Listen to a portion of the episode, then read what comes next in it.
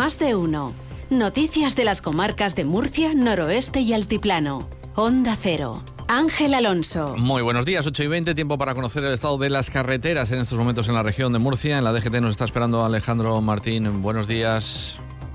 Muy buenos días, ¿qué tal? En estos momentos estamos muy pendientes de complicaciones en ambas direcciones, en la 7 a la altura de Espinardo y Guadalupe de Maciascoque y también en la 30 a la altura de La. Van a encontrar leves complicaciones en esa misma 7 a su paso por Alcantarilla en dirección Lorca, pero en el resto de carreteras murcianas situación tranquila y muy cómoda.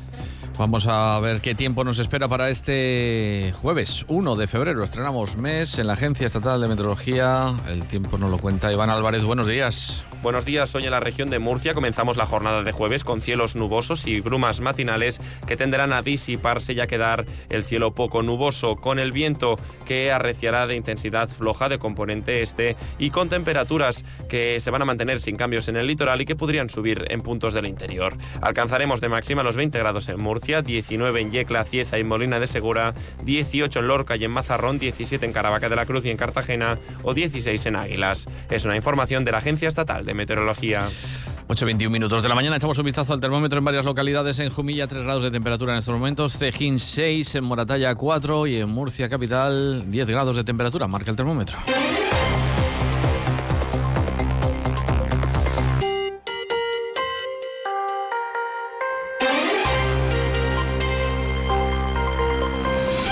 Ayuntamiento de Murcia quiere llevar a cabo una reunión con el Ministerio de Transportes para tratar la viabilidad económica de la ampliación del tranvía hasta el barrio del Carmen y su posterior extensión a la pedanía de El Palmar. Además, en esa reunión que encabezaría el propio alcalde José Ballesta, se pretende abordar la concesión de una prórroga del protocolo de ampliación del tranvía suscrito en abril del pasado año por el anterior equipo de gobierno, el equipo de Serrano.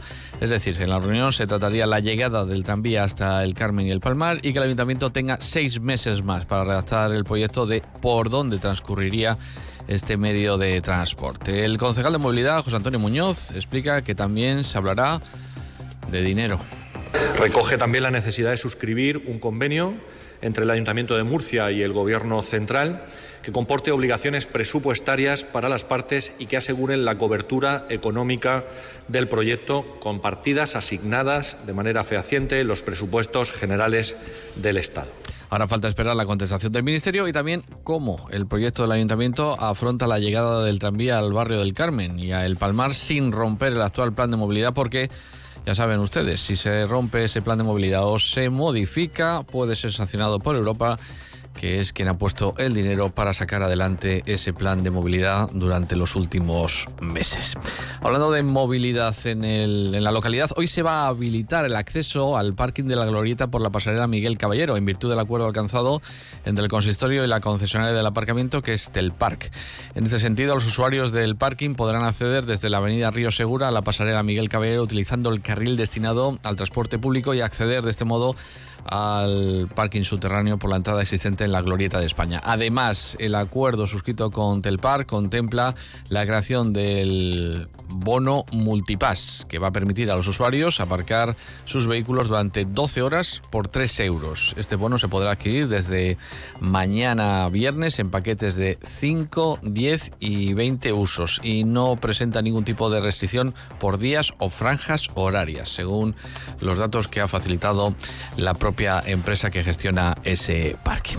Vamos con otros argumentos. La Guardia Civil ha detenido en Albudeite a un hombre que presuntamente se quitó la pulsera de control telemático que llevaba como medida judicial cautelar por un caso de violencia de género y agredió a su expareja con spray de pimienta.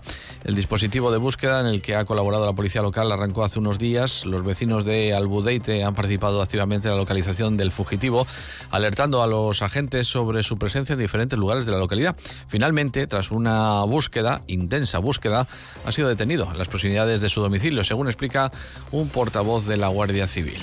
Los hechos se remontan a mediados de enero, cuando un vecino de Albudeite, con medidas cautelares por un caso de violencia de género, se desprendió del dispositivo telemático de control que debía llevar consigo y además se aproximó a su expareja y la agredió con un spray de pimienta.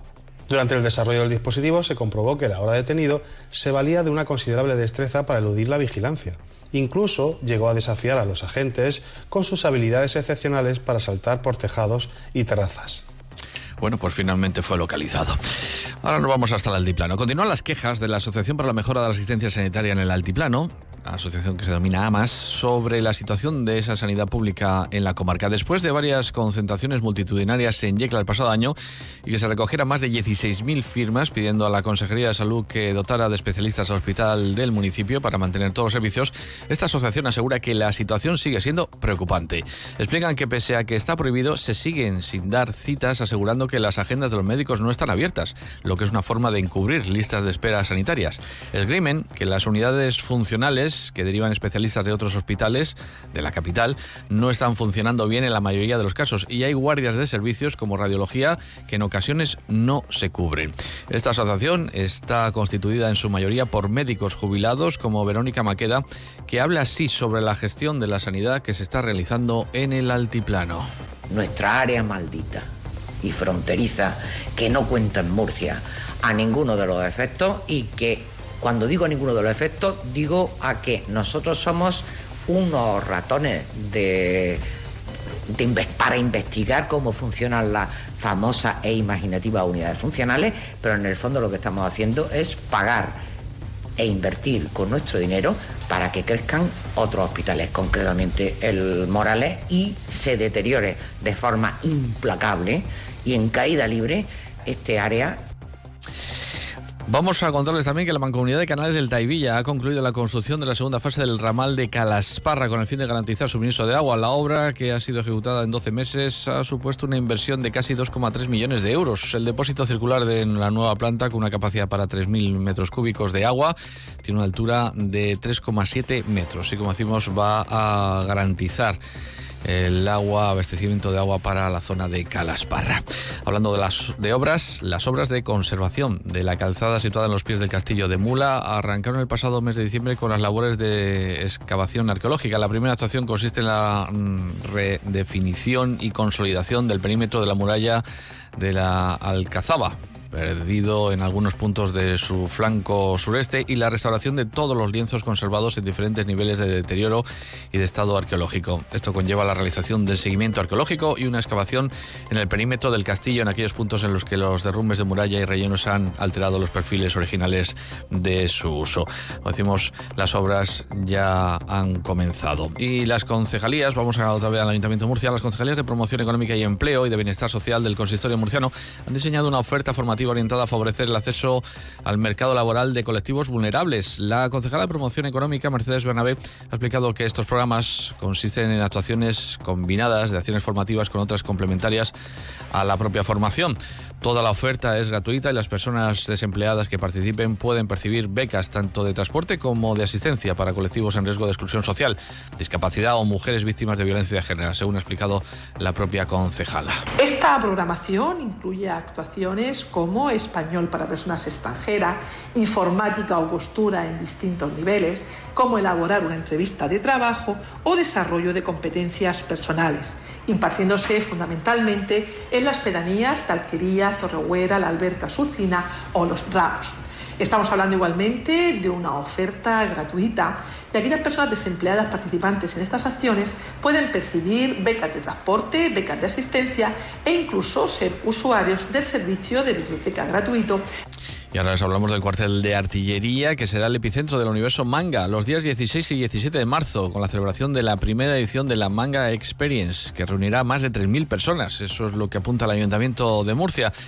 El evento lleva aparejadas actividades relacionadas con los cómics, charlas, exposiciones, coloquios, conciertos, youtubers, videojuegos, bueno, todo lo que conlleva el mundo manga.